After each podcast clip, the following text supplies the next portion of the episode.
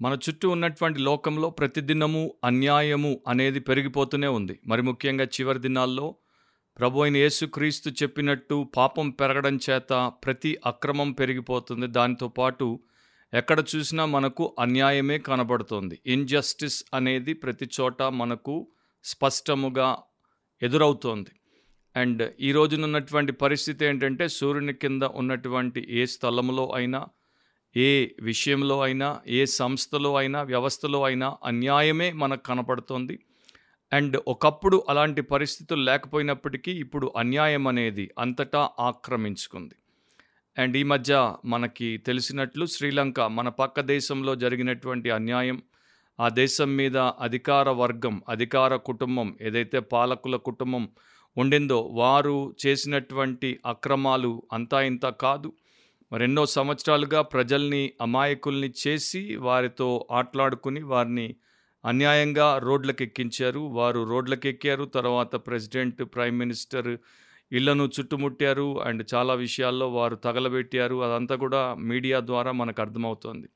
ప్రజలేమో రోడ్ల మీద ఉన్నారు. ఆ యొక్క పాలకులేమో దేశాన్ని వదిలి పారిపోవడానికి ఒకరైతే పారిపోయారు మిగతా వారు పారిపోవడానికి ప్రయత్నాలు చేస్తున్నారు. ఇలా తీసుకుంటే బయట ఉన్నటువంటి సమాజంలో కావచ్చు లేకపోతే క్రైస్తవ లోకంలో కావచ్చు అన్యాయం అనేది అధికముగా ఉన్నటువంటి సమయం ఇది. అండ్ అన్యాయం గురించి మాట్లాడేవారు తక్కువ అన్యాయానికి అలవాటు పడిపోయినటువంటి వారు ఎక్కువ.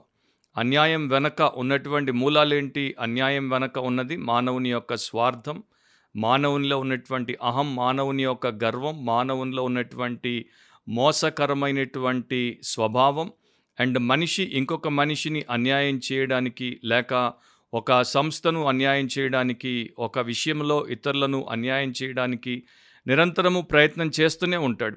అండ్ ఈ అన్యాయము చేసేటువంటి వ్యక్తుల్లో నిజాయితీ ఉండదు వారి యొక్క హృదయము మరి చచ్చిపోయిందా అనేటువంటి పరిస్థితుల్లో మనకు వారు కనబడతారు. ఎందుకంటే బలహీనులను అండ్ నిస్సహాయులను అని కూడా చూడకుండా ప్రతి ఒక్కరిని వారి యొక్క స్వార్థం కొరకు బలి చేసే అన్యాయస్తులు వీరు. అరవై నాలుగవ కీర్తన ఆరో వచనంలో వాక్యంలో వారు దుష్ట క్రియలను తెలుసుకున్నటకు ప్రయత్నింతురు వెదకి వెదకి ఉపాయము సిద్ధపరచుకొందురు. ప్రతి వాని హృదయాంతరంగము అగాధం. సో ఈ రోజున ఎత్తుకు పై ఎత్తు వేయడానికి వెదకి వెదకి కొత్త ఉపాయాలు పథకాలు కుట్రలు కుతంత్రాలు తెలుసుకొని ఇంకా టెక్నాలజికలీ మరి చాలా తెలివిగా అన్యాయం చేయడానికి ప్రపంచం నిండా ఉన్నటువంటి వారు పెరిగిపోతూనే ఉన్నారు. సో అలాంటి సమయంలో మన పరిస్థితి ఏంటి అనేది అండ్ మన చుట్టూ ఉన్నటువంటి వారి పరిస్థితి ఏంటి అనేది కూడా వివేకము కలిగినటువంటి విశ్వాసులందరూ ఆలోచించాలి. మరొకసారి బిబ్లికలీ స్పీకింగ్ వాక్యానుసారంగా మాట్లాడితే అనే క్రిస్టియన్ పాడ్కాస్ట్కి ప్రపంచమంతటికి న్యాయాధిపతి అయినటువంటి యేసుక్రీస్తు ప్రభు నామమున మీకు స్వాగతం. ఈరోజు మన ఎపిసోడ్లో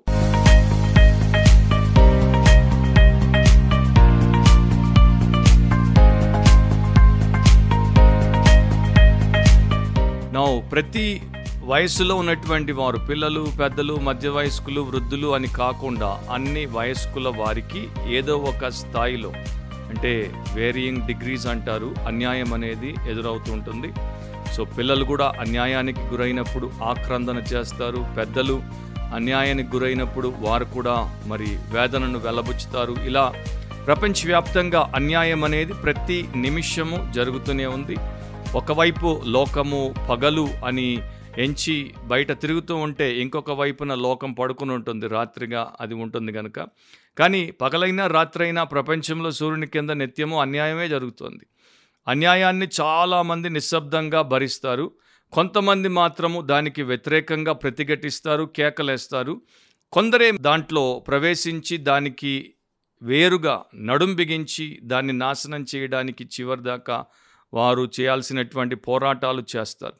ప్రభు చెప్పినట్టు మత్త ఇరవై నాలుగో అధ్యాయంలో పాపం పెరిగినప్పుడు అక్రమం పెరిగినప్పుడు తప్పకుండా దాని యొక్క ప్రతిరూపంగా అన్యాయం అనేది వివిధ రంగాల్లో మనకు ఎదురవుతూనే ఉంటుంది. అండ్ అది మనల్ని నానా రకాలుగా ఇబ్బంది పెడుతూనే ఉంటుంది. వాక్యంలోనే అనేక రకాలైనటువంటి అన్యాయాల గురించి దేవుడు విస్తారంగా మనకు సత్యమును రాయించాడు. అమాయకుడు పవిత్రుడైనటువంటి యోసేపు అన్యాయపు తీర్పుకు లేకపోతే అతని మీద ఒక చెయ్యని నేరం మోపబడినప్పుడు అతడు తీర్పు తీర్చబడి నేరస్తునిగా ఎంచబడి చెరసాలకు పంపించబడ్డాడు.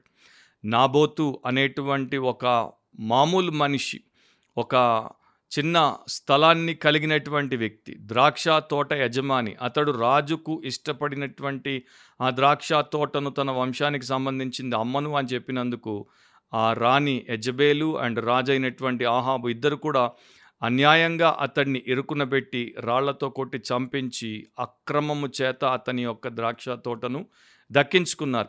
కేసుక్రీస్తు ప్రభు అన్యాయపు తీర్పుకు గురయ్యాడు. మనందరి అన్యాయములను ఆయన మీద మోపుకొని వాటికి శిక్షను ఆయన వ్యక్తిగతంగా భరించి మనల్ని రక్షించుట కొరకు ఆయన అన్యాయపు తీర్పుకు తను తాను అమాయకంగా అప్పగించుకోవడం మనం వాక్యంలో చూస్తాం. సో ఈ రోజున వ్యవస్థ ప్రపంచవ్యాప్తంగా ఉన్నటువంటి వ్యవస్థ అంటే హ్యూమన్ ఇన్స్టిట్యూషన్స్ లేకపోతే సొసైటీ ఎట్లా ఉందంటే అక్కడ నేరస్తులకు విడుదల అండ్ అమాయకులకు శిక్షలు పడుతున్నాయి.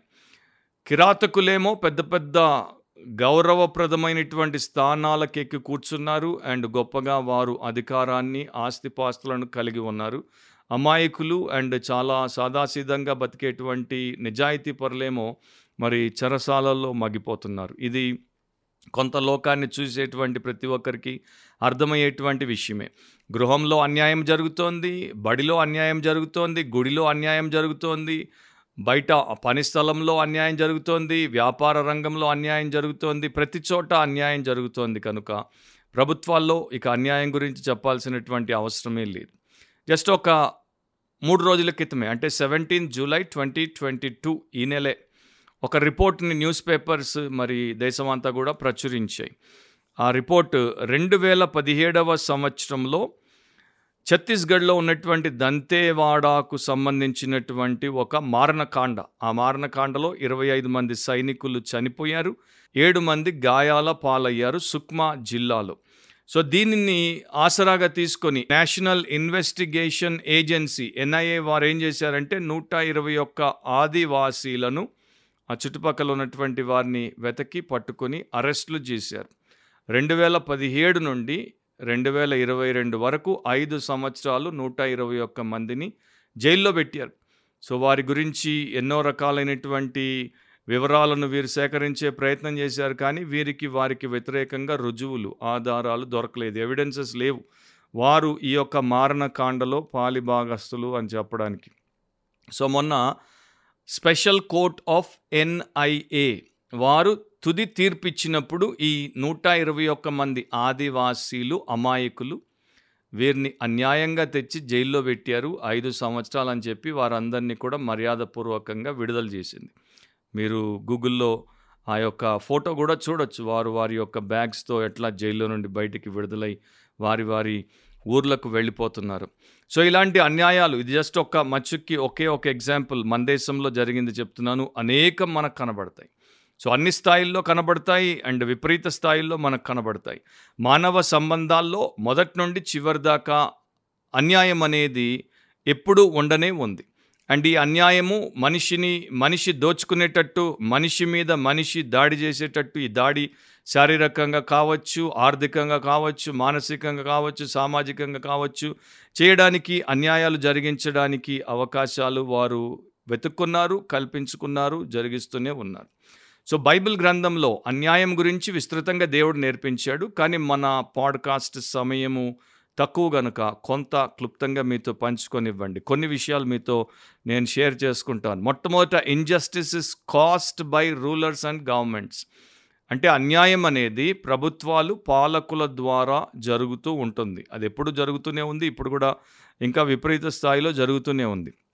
యషియా గ్రంథం పదో అధ్యాయం మొదటి రెండు వచనాల్లో విధవరాండ్రు తమకు దోపుడు సొమ్ముగా ఉండవలెననియు తల్లిదండ్రులు లేని వారిని కొల్లపెట్టుకొనవలెననియు కోరి న్యాయ విమర్శ జరిగింపకుండా దరిద్రులను తొలగించుటకును నా ప్రజలలోని బీదల న్యాయమును తప్పించుటకును అన్యాయపు విధులను విధించు వారికిని బాధాకరమైన శాసనములను రాయించు వారికిని శ్రమ అని దేవుడే స్వయంగా చెప్తున్నాడు. సో దీంట్లో ఎవరు అన్యాయమైపోతున్నారు? విధవరాండ్రు తల్లిదండ్రులు లేనటువంటి అనాథలు దేవుడి ప్రజల్లో దరిద్రులు బీదలు ఇలాంటి వారు. వీరిని ఆ స్థితికి దిగజార్చేవారెవరు వారి మీద శాసనాలు తయారు చేసి పెట్టేవారు వారిని ఆంక్షల్లో బంధించేవారు.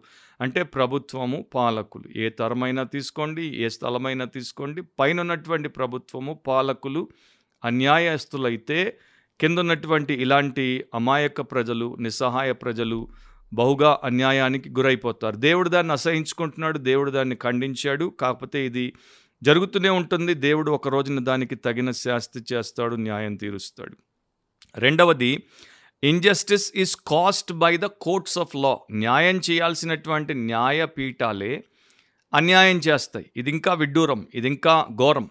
సామెత ఇరవై నాలుగవ అధ్యాయం ఇరవై మూడు ఇరవై నాలుగు వచనాలు. ఇవియు జ్ఞానులు చెప్పిన సామెతలే న్యాయము తీర్చుటలో పక్షపాతము చూపుట ధర్మము కాదు. నీ అందు దోషము లేదని దుష్టునితో చెప్పు వానిని ప్రజలు శపించుదురు. జనులు అట్టి వాని యందు అసహ్యపడుదురు.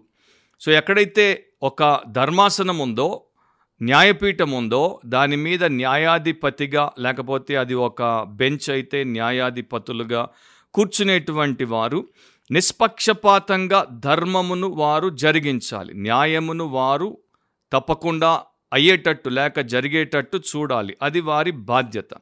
కానీ ఆ స్థానాన్ని ఆక్రమించుకున్నటువంటి వారు దుష్టునితో నీలో నాకు దోషం కనబడట్లేదు అని చెప్తే ఆ పూట ఆ సమయంలో ప్రజలు అతన్ని పెద్దగా ఏమి అనుకోకపోవచ్చు. కానీ అతడు లేక వారు చరిత్రలోనికి వెళ్ళిపోయిన తర్వాత ఆ పోస్టుల్లో నుండి వారు బయటకు వచ్చేసిన తర్వాత ప్రజలు వారిని శపిస్తారు.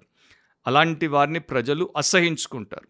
ఈ రోజున ప్రభుత్వం కోసం పెద్ద పెద్ద న్యాయస్థానాల్లో న్యాయాధిపతులు జడ్జెస్ ప్రభుత్వానికి వేరుగా వ్యతిరేకంగా ఏమీ తీర్పులు తీర్చకుండా వారి కోపానికి గురి కాకుండా వారికి నచ్చినట్టు తీర్పులు ప్రకటిస్తే జడ్జిమెంట్స్ ఇస్తే తర్వాత ప్రభుత్వం వారు వీరికి రిటైర్ అయిన తర్వాత పోస్ట్ రిటైర్మెంట్ పోస్టులు ఇస్తారు కనుక దానికోసం ఆశపడి వారి యొక్క న్యాయానికి వారే నమ్మక ద్రోహం చేస్తున్నారు. ప్రతి ఒక్కరు అట్లా లేరు కానీ మెజారిటీ అట్లా అవుతున్నారని మన దేశంలో కూడా చాలామంది చెప్తున్నారు.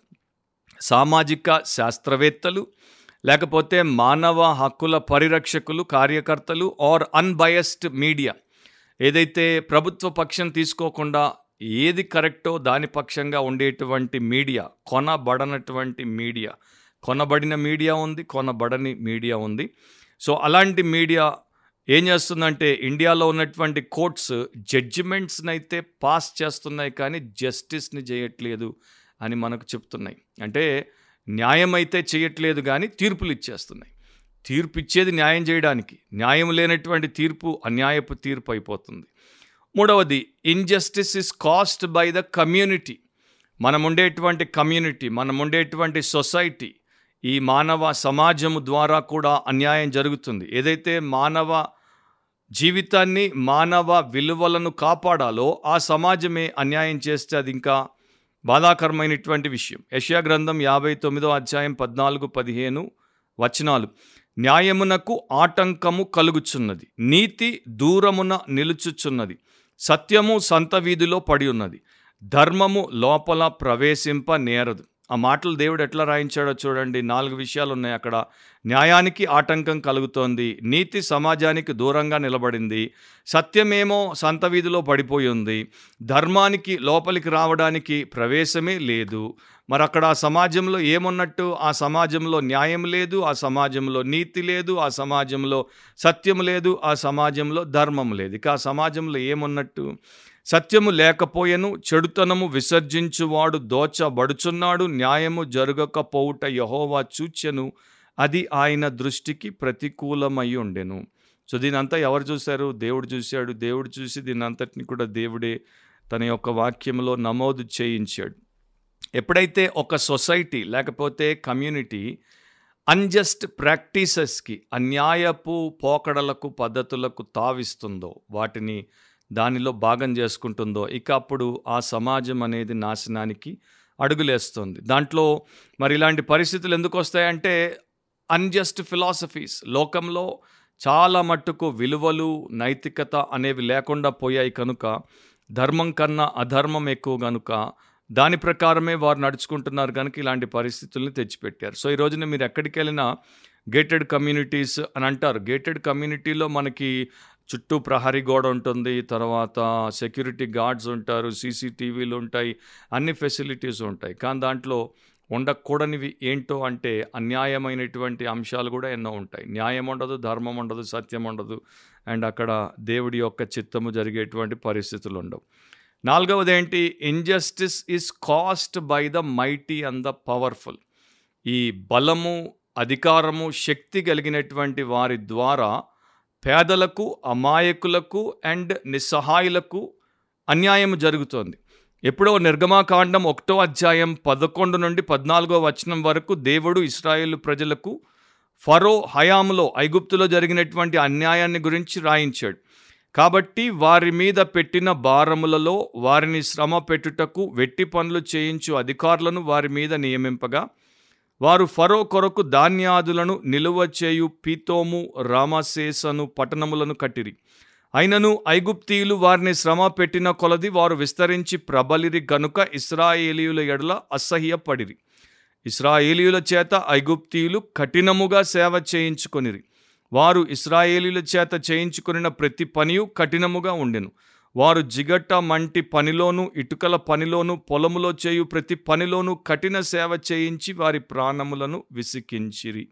ఎందుకంటే ఫరో చేతిలో పవర్ ఉంది అండ్ ఫరో యొక్క ప్రజల చేతిలో ఆ యొక్క ఆజ్ఞలు జారీ చేసేటువంటి అధికారం ఉంది. ఇస్రాయేలీలు వారి ఎదుట బలహీనులుగా ఉన్నారు కనుక వారితో కఠిన సేవ చేయించారు.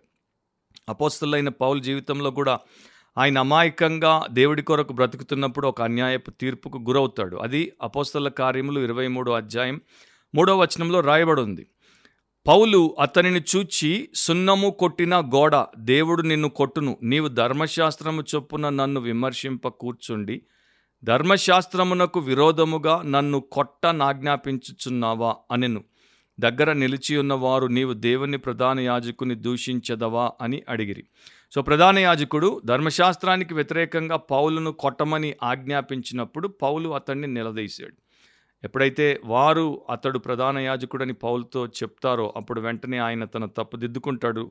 ఆ వ్యక్తి ప్రధాన యాజకుడు అని నాకు తెలియదు అంటాడు కానీ అన్యాయాన్ని అన్యాయముగా అతడు ఎత్తి చూపిస్తాడు. ఐదవది ఏంటి injustice is caused by the business world వ్యాపార లోకంలో అన్యాయం అనేది ప్రతినిత్యం జరుగుతూనే ఉంటుంది. హోషియా గ్రంథం పన్నెండో అధ్యాయం ఏడో వచనం. ఎఫ్రాయిము వారు కనానీయుల వర్తకుల వంటి వారై అన్యాయపు త్రాసును వాడుక చేసెదరు. బాధ పెట్టవలెనన్న కోరిక వారికి కలదు. ఇప్పుడు దేవుడు చెప్తున్నటువంటి మాటలు ఇవి రెండు వర్గాల గురించి మాట్లాడుతున్నాడు. ఒకరు ఎఫ్రాయిం వారు. ఎఫ్రాయిం వారు అంటే ఇస్రాయేలీలు దేవుని ప్రజలు. కనానీయులు అంటే దేవునికి వ్యతిరేకులు దేవుడు లేనటువంటి దుష్ట జనాంగం. సో ఇస్రాయేల్ వారు లేక ఎఫ్రాయిమీయులు ఎలా ఉండాలి? దేవుడి చిత్త ప్రకారం న్యాయంగా అండ్ నీతితో వారి వ్యాపారం చేసుకోవాలి వర్తకం చేసుకోవాలి. కాకపోతే వీరు ఇటు కాకుండా ఈ కణానీయుల దగ్గర బిజినెస్ ప్రాక్టీసెస్ నేర్చుకొని కణానీయుల యొక్క బిజినెస్ ప్రిన్సిపల్స్ని అందిపుచ్చుకొని ఆ బిజినెస్ ఫిలాసఫీతో వీరు చెడిపోయారు. సో వీరు వీరిని మార్చాల్సింది పోయి ఇన్ఫ్లుయెన్స్ చేయాల్సింది పోయి వీరు వీరి చేత ఇన్ఫ్లుయెన్స్ అయిపోయారు. ఈరోజున Christian business men Christian business women వారు లోకంలో ఉన్నటువంటి అన్జస్ట్ బిజినెస్ ప్రాక్టీసెస్ని బిజినెస్ ఫిలాసఫీస్ని బిజినెస్ ప్యాటర్న్స్ని పడగొట్టి ఇన్ఫ్లుయెన్స్ చేసి రైట్ ఎగ్జాంపుల్ని సెట్ చేయాలి. కానీ వారేమైపోయారు? వారు కూడా లాభాల కొరకు మనం ఇట్లా ఉంటే నీతిగా ఉంటే న్యాయంగా ఉంటే నమ్మకంగా ఉంటే మనకు ఆదాయం ఉండదు మన నిండా మునుగుతాం తర్వాత మనము దివాలా తీసేటువంటి పరిస్థితికి వస్తాం. మనం కూడా వారిలాగా ఉండాలి. మనకు కూడా కాంపిటేటివ్నెస్ ఉండాలి. మనకు కూడా స్ట్రాటజీ ఉండాలి. ష్రూడ్నెస్ ఉండాలి అని చెప్పి వారి బిజినెస్ ప్రిన్సిపల్స్ని కాంప్రమైజ్ చేసినప్పుడు వరల్డ్లీ బిజినెస్ పీపుల్గా మారిపోయినప్పుడు దేవుడు అంటాడు షేమ్ఫుల్ అండ్ సిన్ఫుల్ అని. అంటే సిగ్గుకరం అండ్ పాపకరమైనటువంటి వారిగా మీరు తయారైపోయారని దేవుడు బాధపడతాడు. మనకి ధనం ముఖ్యం కాదు మనకు దేవుడు ముఖ్యం అనేది ఎప్పుడైతే గుర్తుపెట్టుకుంటామో క్రైస్తవులు వారి వ్యాపారాల్లో అవి చిన్న లేక మధ్యస్థాయి లేక పెద్ద భారీ వ్యాపారాలైనా వాటిలో అన్యాయాలు చెయ్యరు. ఆరవది injustice is caused by the members of the family ఒక కుటుంబంలో కుటుంబ సభ్యులే అన్యాయాలు చేయొచ్చు ఫర్ ఎగ్జాంపుల్ మొదటి కొరంతి ఏడో అధ్యాయం మూడో వచనంలో భర్త భార్యకును అలాగుననే భార్య భర్తకును వారి వారి ధర్మములు నడుపవలెను. మీరు తర్వాత నాలుగు ఐదు వచనాలు చదువుకుంటే ఆ ధర్మం గురించి ఆయన విశదీకరించి మాట్లాడతాడు. ఏంటో పర్టికులర్గా అది అక్కడ చెప్తాడు. కానీ నేను ఇక్కడ జనరల్గా పాయింట్ని తీసుకొని చెప్తున్నాను. వారి వారి ధర్మములు.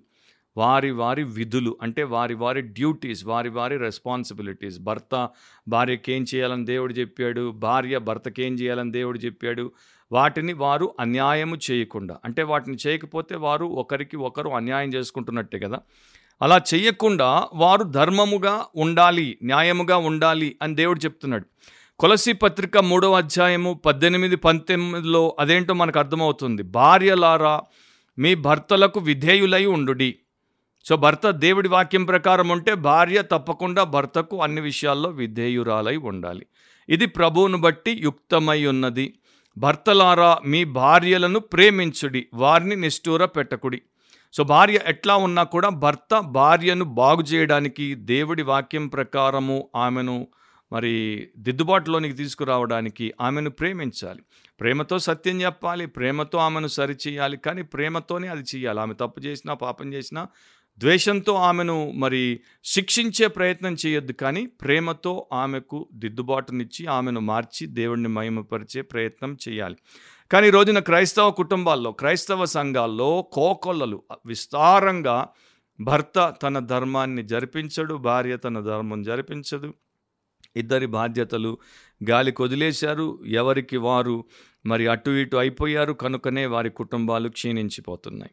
అండ్ క్రిస్టియన్ కపుల్స్ మధ్యలో వారు పెళ్ళి రోజున చేసినటువంటి ప్రమాణాలు ఎక్కడున్నాయో కూడా వారికి తెలియదు. ఎందుకంటే వారి గుండెల్లో అవి పదిలంగా లేవు వారి యొక్క మైండ్లో పదిలంగా లేవు.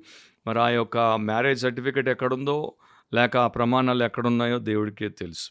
అలాగే ఎఫ్ఎస్సి ఆరు నాలుగులో తండ్రులారా మీ పిల్లలకు కోపము రేపక ప్రభు యొక్క శిక్షలోను బోధలోను వారిని పెంచుడి. తల్లిదండ్రులు పిల్లలకు అన్యాయం చేయొచ్చు. ఎట్లా అన్యాయం చేస్తారు? వారు తల్లిదండ్రులుగా పిల్లలకి చాలా చాలా త్యాగాలు చేస్తారు ఎన్నో వదులుకుంటారు మానుకుంటారు. వారు తిని తినక పిల్లల కోసం ఖర్చు పెడతారు పిల్లల బాగుని చూస్తారు. కరెక్టే. పిల్లలకి మంచి చదువు నేర్పించే తల్లిదండ్రులు ఉన్నారు పిల్లలకి మంచి వసతులను కల్పించి పెంచే తల్లిదండ్రులు ఉన్నారు పిల్లలకు కావాల్సినవి కొనిచ్చే తల్లిదండ్రులు ఉన్నారు ఇవన్నీ మంచివే. ఇవన్నీ కూడా పిల్లలకి ఈ లోకంలో బ్రతికే డెబ్బై ఎనభై నూరేళ్ళకు ఉపయోగపడతాయి. కానీ పిల్లలకు తల్లిదండ్రులు ఎక్కడ ద్రోహం చేస్తారు? ఎక్కడ అన్యాయం చేస్తారంటే పిల్లలకు చిన్నప్పుడే బాల్య దినములే అందే నీ సృష్టికర్తను స్మరణకు తెచ్చుకో అని దేవుడు యవనస్తులకు పిల్లలకి చెప్పాడు. సో వారికి ఒక సృష్టికర్త ఉన్నాడు వారికి దేవుడు ఉన్నాడు రక్షకుడు ఉన్నాడు వారు రక్షించబడాలి వారు పాపులు పరిశుద్ధపరచబడాలి దేవుడి కొరకు వారి జీవితం వృధా కాకుండా చిన్నప్పటి నుండే వారికి వివేకం వచ్చినప్పటి నుండే వాడబడాలి అని వారికి ఎవరు నేర్పిస్తారు? తల్లి నేర్పించాలి. ముఖ్యంగా ఎఫ్ఎస్సి ఆరు నాలుగులో తండ్రులారా వారికి ప్రభు యొక్క శిక్షలో బోధలో మీరు తర్ఫీదునివ్వండి అని దేవుడు చెప్తున్నాడు. సో తండ్రులారా అంటే దాంట్లో తల్లులు కూడా ఉన్నారు. ఇద్దరి బాధ్యత అది. అది నేర్పించకుండా వారిని మీరు చదువులో ఆటల్లో వారికి కావాల్సినటువంటి విషయాల్లో మీరు మేము బాగా చూసుకుంటున్నాం గారాబం చేస్తున్నాం అని చెప్పేసి మీరు అనుకుంటే మీరే వారికి చాలా పెద్ద అన్యాయం చేస్తున్నారు. అండ్ ఈ రోజున చాలామంది పీజీలు అయిపోయి పెళ్ళిళ్ళకు వచ్చినప్పుడు కూడా వారికి దేవుడితో పరిచయం అవ్వని పరిస్థితి. అప్పుడు తల్లిదండ్రులు వస్తారు మా అబ్బాయికి బ్యాప్టిజం ఇస్తారా? పెళ్ళి కాబోతోంది. ఎందుకంటే పెళ్ళికి బ్యాప్టిజం సర్టిఫికెట్ అడుగుతున్నారు. సో వారికి నిజంగా అబ్బాయి ఆత్మరక్షణ పొంది పరలోకానికి పోవాలన్నది కాదు. అబ్బాయికి పెళ్ళి కావాలంటే బ్యాప్టిజం సర్టిఫికెట్ ఇవ్వమంటున్నాడు పాస్టర్. ఇస్తారని అడగడానికి వస్తారు. సో అలాంటి దుర్మార్గపు తల్లిదండ్రులు తల్లిదండ్రులను ఏమనాలి మనం అన్యాయస్తులు అనకపోతే. కొందరేమో మరి వారికి నలుగురు పిల్లలుంటే పార్షియాలిటీ చూపిస్తారు. ఇది అన్యాయం. వారి పోలిక ఎవరికి వస్తుందో వారి రంగు ఎవరికి వస్తుందో వారి ఎత్తు ఎవరికి వస్తుందో వారి లక్షణాలు ఎవరిలో ఉంటాయో వారి మీద ఫుల్ లవ్. అండ్ మిగతా వారికి పాపం ఎన్నో ఇబ్బందులు కల్పిస్తుంటారు. రెండవది అనవసరంగా గారాబం చేస్తారు. ఆ పిల్లవాడికి ఇంకా నొప్పి రాలేదు వీరికి నొప్పి వచ్చేస్తుంది. ఆ పిల్లవాడు ఇంకా కయ్యమని కేక పెట్టలేదు వీరు ఏదో అయిపోతుంటారు విలవిల్లాడిపోతుంటారు. ఇది టూ మచ్ అంటారు దీన్ని. మరి లేకపోతే మరో రకంగా ఇక చదువు చదువు చదువు మరి స్కూల్కి వెళ్ళు ట్యూషన్కి వెళ్ళు హోంవర్క్ చెయ్యి అని ఇంకొక లోకమే లేకుండా వాడికి చదువుల లోకంలో విపరీతమైన ప్రెషర్ వేసి వాడిని పెట్టేస్తారు. మీరు ఎప్పుడైనా ఈ యొక్క వెల్డర్స్ లేకపోతే చిన్న ఫ్యాక్టరీలకు వెళ్తే దాంట్లో వారు ఒక ఐటమ్ని వారు అనచాలంటే పైనుండి ఒక పెద్ద రాడ్ని తీసుకుని వచ్చి దాన్ని టైట్గా బిగిస్తారు. దాని మీద పెట్టి బిగిస్తే అది అణిగిపోతుంది చూడండి అట్లా ఎంత బలమైందైనా. సో పిల్లల్ని అట్లా అనగొట్టేస్తున్నారు వారిని శారీరకంగా కాకుండా ఆత్మీయంగా అండ్ మానసికంగా చాలామంది తల్లిదండ్రులు అనవసరమైన ప్రెషర్ వేసి మర్రిగుజ్జులుగా తయారు చేసేస్తున్నారు. వీరిని అన్యాయస్తులు అనకపోతే ఏమనాలి? ఏడవది injustice is caused by perverts in the ministry. దేవుడి సేవలో ఉన్నటువంటి వక్రబుద్ధి గల వారి ద్వారా అన్యాయం జరుగుతుంది. అది ఓల్డ్ టెస్టమెంట్ న్యూ టెస్టమెంట్ నిండా ఉంది. కానీ ఒకటి నేను మీకు జ్ఞాపకం చేస్తాను. మొదటి సమయాలు ఎనిమిదో అధ్యాయం మూడో వచనంలో వీరు బేర్షబాలో న్యాయాధిపతులుగా ఉండిరి. అతని కుమారులు అతడు అంటే సమూయేలు. అతనికి ఇద్దరు కుమారులు వారి పేర్లు అక్కడ పైన రాయబడి ఉంటాయి. అతని కుమారులు అతని ప్రవర్తనను అనుసరింపక ధనాపేక్షకులై లంచములు పుచ్చుకొని న్యాయమును త్రిప్పివేయగా. న్యాయాధిపతులు డబ్బు మీద ఆశతో లంచాలు తీసుకొని న్యాయాన్ని తిప్పేశారు అన్యాయం చేశారు. వీడొచ్చి అన్యాయస్తుడు వీడు నేరం చేశాడు వీడికి శిక్ష విధించాలి న్యాయం చేయాలంటే కానీ వీడు లంచం ఇచ్చాడు. సో వీడి దగ్గర లంచం తీసుకొని న్యాయం తిప్పి వీడిని అమాయకుడిగా బరీ చేసి అంటే విడుదల చేసి ఈ ఎవడైతే అన్యాయం అయ్యాడో వాడి మీదే మరలా నేరం మోపి వాడిని కోర్టుకి లేకపోతే తీర్పుకు పంపినటువంటి వారు. అలాంటి అన్యాయస్తులు. తండ్రి సమూయేలు దేవుడి మనిషి దైవజనుడు అని ఉంటుంది. మ్యాన్ ఆఫ్ గాడ్ అని ఉంటుంది. దేశానికి ప్రవక్త. ఆయన వారి దగ్గర ఏమి ఆశించలేదు వారి దగ్గర ఏమి అడగలేదు వారి దగ్గర ఏమి తీసుకోలేదు. ఒక నిజమైనటువంటి దైవ సేవకుడిగా దేవుడికే సమర్పితుడిగా బతికిపోయాడు. ప్రాఫిట్ ఆయన. ప్రాఫిట్ ఆఫ్ ద నేషన్ కానీ వీరు ఆ నేషన్ని తమ ప్రాఫిట్ కోసం బలి చేసేసారు బలిపీఠం మీద గొర్రెల్ని లేకపోతే మేకల్ని లేకపోతే ఎడ్లను కోడెల్ని బలిచ్చినట్టు దేశ ప్రజల్ని బలిచ్చేశారు అండ్ ఈ న్యాయాధిపతులు న్యాయాన్ని తిప్పేశారు. సో ఇలాంటి వారు ఈ రోజున సమూహలు తక్కువ ఇలాంటి దుర్మార్గులే సేవలో సంఘాల్లో ఎక్కువ. దేశమంతటా విదేశాల్లో కూడా అనేక చోట్ల సంఘాల మీద సంఘస్థులే దాడి చేస్తారు. సంఘంలో వర్గాలు సంఘంలో ఒక జత అండ్ ఇంకొక జత అంటే ఈ గుంపు ఆ గుంపు అండ్ అలా తయారైపోయి ఆ చర్చి యొక్క ప్రాపర్టీ. ఎప్పుడో పెద్దలు మిషనరీలు ఎంతో త్యాగముతో వారి దేశాలు వదిలి వారి కుటుంబాలు వదిలి వారి ఆస్తిపాతులు అమ్ముకొని ఇక్కడికి తెచ్చి మన కోసం అన్ని కట్టి వాటిని చాలా చక్కగా పరిరక్షించి పెట్టేసి పోతే ఇప్పుడు వాటి రేట్లు పెరిగాయి కనుక వర్గాలుగా చీలిపోయి మాదంటే మాదని చెప్పి కోర్టులకెక్కి రోడ్లకెక్కి గుడ్డలు చించుకునేటట్టు కొట్టుకొని పోలీస్ వారు వచ్చి కూడా లాఠీ చార్జ్ చేయాల్సి వచ్చి దారుణమైనటువంటి పరిస్థితిలో మన దేశంలో ఇతర దేశాల్లో. మరి వీళ్ళు దేవుడి పేరట దేవుడి సంఘాన్ని మాది మాది అంటూ ప్రాపర్టీల కోసం ల్యాండ్ల కోసం డబ్బుల కోసం పదవుల కోసం ఎన్ని అన్యాయాలు చేశారో నాకన్నా మీకే బాగా తెలుసు. లూక పదహారు పదిలో రెండో భాగం చదువుతున్నాను. మిక్కిలి కొంచెంలో అన్యాయముగా ఉండువాడు. ఎక్కువలోనూ అన్యాయముగా ఉండును అని యేసుప్రభు చెప్పాడు. సో తక్కువలో లిటిల్ థింగ్స్లో ఒకవేళ ఎవడైనా అన్జస్ట్గా ఉంటే వాడు బిగ్ థింగ్స్లో కూడా అన్జస్ట్గానే ఉంటాడు. మరి చిన్న చిన్న విషయాల్లోనే మనం అన్యాయంగా ఉంటే ఇక పెద్ద విషయాలను దేవుడు మనకు అప్పగిస్తాడా? అయితే దేవుడు అన్యాయస్తుడు కాదు. దేవుడు న్యాయవంతుడు దేవుడు న్యాయాధిపతి దేవుడు నీతి స్వరూపుడు మనందరికీ తెలుసు. కనుక ప్రతి విధమైనటువంటి అన్యాయాన్ని అవినీతిని అక్రమాన్ని దేవుడు తన పరిపూర్ణమైనటువంటి రోషముతో పరిశుద్ధతతో హృదయముతో ద్వేషిస్తాడు. ఎన్నో హెచ్చరికలు బైబిల్ నిండా ఇచ్చాడు. సామెత పదిహేడులో పద్నాలుగు పదిహేను వచనాలు. దుష్టులు నిర్దోషులని తీర్పు తీర్చువాడు నీతిమంతులు దోషులని తీర్పు తీర్చువాడు వీరిద్దరును యహోవాకు హేయులు. అంటే వీళ్ళిద్దరూ దేవుడికి అసహ్యులు అన్నమాట దుష్టులను నిర్దోషులని తీర్పు తీర్చేవాళ్ళు నీతిమంతులను దోషులని తీర్పు తీర్చేవారు. ఇప్పుడు వీళ్ళే ఎక్కువ. సరే ఇక మన చుట్టూ అన్యాయం పెరిగిపోతుంది కదా మన చుట్టూ అక్రమం పెరిగిపోతుంది కదా మన చుట్టూ అరాచకం పెరిగిపోతుంది కదా ఎక్స్ప్లాయిటేషన్ అంటారు దోపిడీ పెరిగిపోతుంది కదా మరి సంగతి ఏంటి అంటే అది కూడా దేవుడే చెప్పాడు. కీర్తన ముప్పై ఏడు మొదటి రెండు వచనాల్లో చెడ్డవారిని చూచి నీవు వ్యసన పడకము దుష్కార్యములు చేయువారిని చూచి మత్సర పడకము వారు గడ్డి వలనే త్వరగా ఎండిపోవుదురు పచ్చని కూర వలనే వాడిపోవుదురు. సో ఈ రోజున బాగా ఫలిస్తున్నారు బాగా ప్రాస్పర్ అవుతున్నారు. వీరి సంగతి ఏంటి అని మనం అనుకుంటున్నాం కదా. దేవుడు అంటున్నాడు వాళ్ళు గడ్డి వంటి వారు. పొద్దున మొలిచి సాయంత్రానికి ఎండిపోయేటువంటి గడ్డి తర్వాత అగ్నిలోనికి పోయేటువంటి గడ్డి ఈ రోజున పచ్చని కూరలాగా ఉన్నారు. అది కట్టవగానే అది ఎండిపోతుంది మాడిపోతుంది. అది వారి బతుకు అని ఆయన చెప్పాడు కనుక మనం వారి గురించి ప్రార్థించాలి. అండ్ ప్రతి చోట అన్యాయానికి వ్యతిరేకంగా ప్రతిఘటించేటువంటి వారంగా వాక్యపు పరిధిలో అంటే within the limits of the scripture ప్రతిఘటించే వారంగా ఉండాలి. ఒకప్పుడు యుఎస్లో సుప్రీంకోర్టుకి జస్టిస్ గ్రే జడ్జిగా ఉన్నాడు. సో ఒక వ్యక్తి ఆ లోవర్ కోర్టులో అతని మీద నేరము నిరూపించబడిన ఈ లాలో ఉన్నటువంటి ఒక లొసుగు ఒక టెక్నికాలిటీని బట్టి శిక్ష పడకుండా తప్పించుకున్నాడు. సో జస్టిస్ గ్రేకి ఆ మనిషి ఎదురుపడినప్పుడు అతడు చిరునవ్వుతో ఉన్నాడు. చిరునవ్వుతో నిలబడినప్పుడు జస్టిస్ గ్రే అతని వంక తీక్షణంగా చూస్తూ అంటున్నాడు ఈ న్యాయ విధానంలో ఉన్నటువంటి లొసుకును బట్టి నీవు ఇక్కడైతే తప్పించుకున్నావు కానీ రేపు తప్పకుండా అసలైనటువంటి సంపూర్ణమైనటువంటి సర్వశక్తుడైనటువంటి ఆ న్యాయాధిపత్యం ముందు నిలబడతావు. ఆయన ధర్మంలో న్యాయంలో లొసుగులు లేవు తప్పించుకునే ప్రసక్తి లేదు. జాగ్రత్త అని చెప్పిపోయాడు. సో అది అందరికీ దేవుడు మనకు చెప్పేటువంటి సత్యం అది మర్చిపోకూడదు. God will punish the unjust దేవుడు అన్యాయస్తులను శిక్షిస్తాడు. రెండవ తెస్లోనిక ఒకటి నాలుగో వచనం నుండి ఎనిమిదవ వచనం వరకు.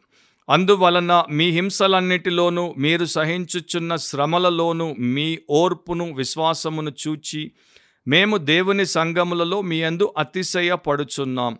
దేని కొరకు మీరు శ్రమపడుచున్నారో ఆ దేవుని రాజ్యమునకు మీరు యోగ్యులని ఎంచబడు నిమిత్తం మీరిట్లు ఓర్చుకొనుట దేవుని న్యాయమైన తీర్పునకు స్పష్టమైన సూచన అయి ఉన్నది. ప్రభు అయిన యేసు తన ప్రభావమును కనపరచు దూతలతో కూడా పరలోకము నుండి అగ్ని జ్వాలలలో ప్రత్యక్షమై దేవుని నెరుగని వారికిని మన ప్రభు అయిన యేసు సువార్తకు లోబడని వారికిని ప్రతిదండన చేయునప్పుడు మిమ్మును శ్రమపరచు వారికి శ్రమయు.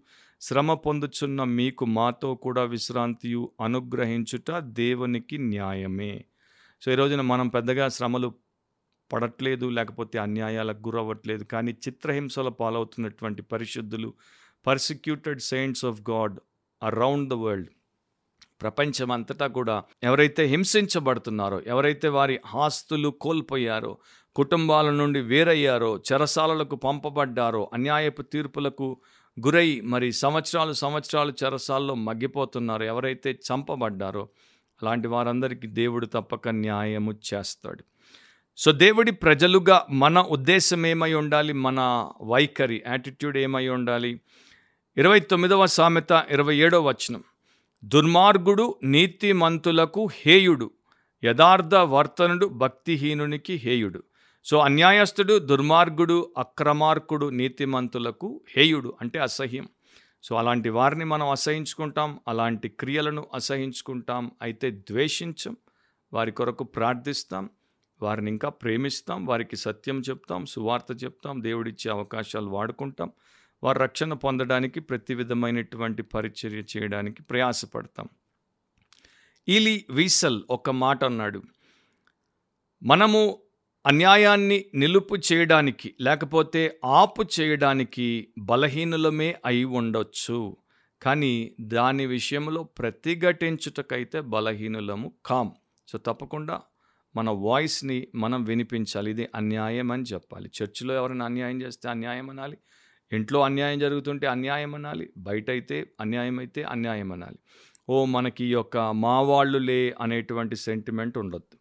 సో యేసు మనందరి కొరకు అన్యాయపు తీర్పు పొందాడు. మనము చేసినటువంటి ఘోరమైన పాపాలు అన్యాయాలు అవినీతి కృత్యాలు దేవుడికి వ్యతిరేకంగా చేసిన తిరుగుబాటుతనాలు అన్నిటికీ ఆయన మన కొరకు అన్యాయపు తీర్పు పొంది ఆ సిలువకెళ్ళి మన పాపములను పరిహరించుటకే బలియాగమయ్యాడు. తన దేహమును పవిత్ర దేహమును చీల్చబట్టకిచ్చాడు. పవిత్ర రక్తమును మన పాపములను కడుగుటకు మనల్ని క్షమించి కొనుటకు చిందించాడు. ఆయన చనిపోయాడు సమా చేయబడ్డాడు మొదట చెప్పినట్టు మూడవ దినమున తిరిగి లేచాడు. సో ఆయన పొందినంత అన్యాయము అది కూడా మన కొరకు మరెవరు మనలో పొందలేదు. పొందరు గనుక దేవుని అందు సంతోషించి స్థుతించి రక్షించబడండి. ఆయన్ని ఆశ్రయించి ఆయన్ని మహిమపరిచేటువంటి వ్యక్తులుగా మీరు ఉండండి స్విట్జర్లాండ్లో ఒక సుప్రీంకోర్టు బిల్డింగ్ ఉంది. దాంట్లో ఒక పెద్ద పెయింటింగ్ని వారు వెనకాల మరి గోడకు తగిలించారు.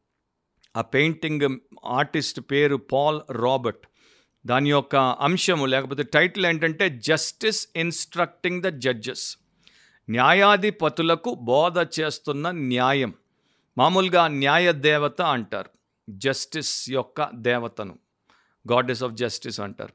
ఆమెకి కళ్ళకు గంతలు కట్టి ఒక చేతిలో ఖడ్గం ఉంటుంది అది అట్లా పైకి వర్టికల్గా మనకు కనబడుతుంది. కానీ ఇక్కడ మాత్రము న్యాయ దేవత ఈ యొక్క జడ్జిలకి న్యాయమును చేయమని చెప్తున్నప్పుడు ఆ జడ్జిల ఎదుట ఒక భార్య తన భర్తకు వ్యతిరేకంగా కేసు పెట్టి పోరాడుతోంది. ఒక ఆర్కిటెక్ట్ ఒక బిల్డర్కి వ్యతిరేకంగా కేసు పెట్టి పోరాడుతున్నాడు. ఇట్లా మరి రెండు రెండు పక్షాలు అక్కడ కొన్ని ఆయన గీశాడు. గీసిన తర్వాత ఈ న్యాయదేవతకు కళ్ళకు గంతలు కట్టబడి లేవు అండ్ ఆమె ఖడ్గం ఇట్లా పైకి పెట్టబడలేదు. ఎదుట ఒక పెద్ద గ్రంథం ఉంది. ఆ గ్రంథం వైపు ఖడ్గాన్ని అట్లా పెట్టి ఆమె కళ్ళారా గ్రంథాన్ని చూస్తూ ఆమె వారికి ఇచ్చినటువంటి ఒకే ఒక సందేశం ఏంటో తెలుసా? ఆ గ్రంథం ప్రకారం మీరు న్యాయం చేయండి. ఆ గ్రంథం ఏంటి? The word of God Bible గ్రంథం పరిశుద్ధ గ్రంథం. ఆ దేవుడి వాక్యం ప్రకారం మీరు న్యాయం చేయండి అని న్యాయము న్యాయాధిపతులకు చేసిన బోధ. ఆయన దాన్ని ఆ స్విట్జర్లాండ్ సుప్రీంకోర్టులో పెట్టాడు.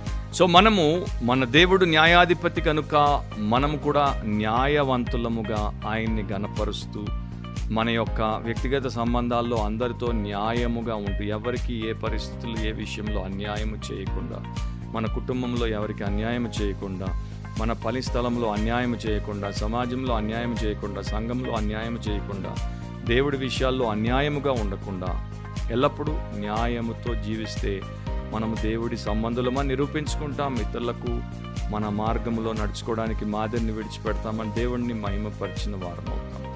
అలాంటి కృప దేవుడు మీకు మీ కుటుంబానికి మీ సంఘానికి అనుగ్రహించునుగాక.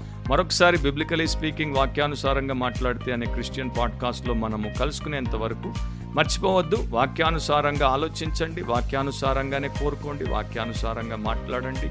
వాక్యానుసారంగా ప్రవర్తించండి వాక్యానుసారంగా జీవించండి. అప్పుడు ఎక్కడ మీ జీవితంలో అన్యాయము కానీ అక్రమము కానీ అరాచకము కానీ ఉండవు. మీరు ఆశీర్వదింపబడినటువంటి దేవుని ప్రజలుగా ఉంటారు. God bless you all. Amen.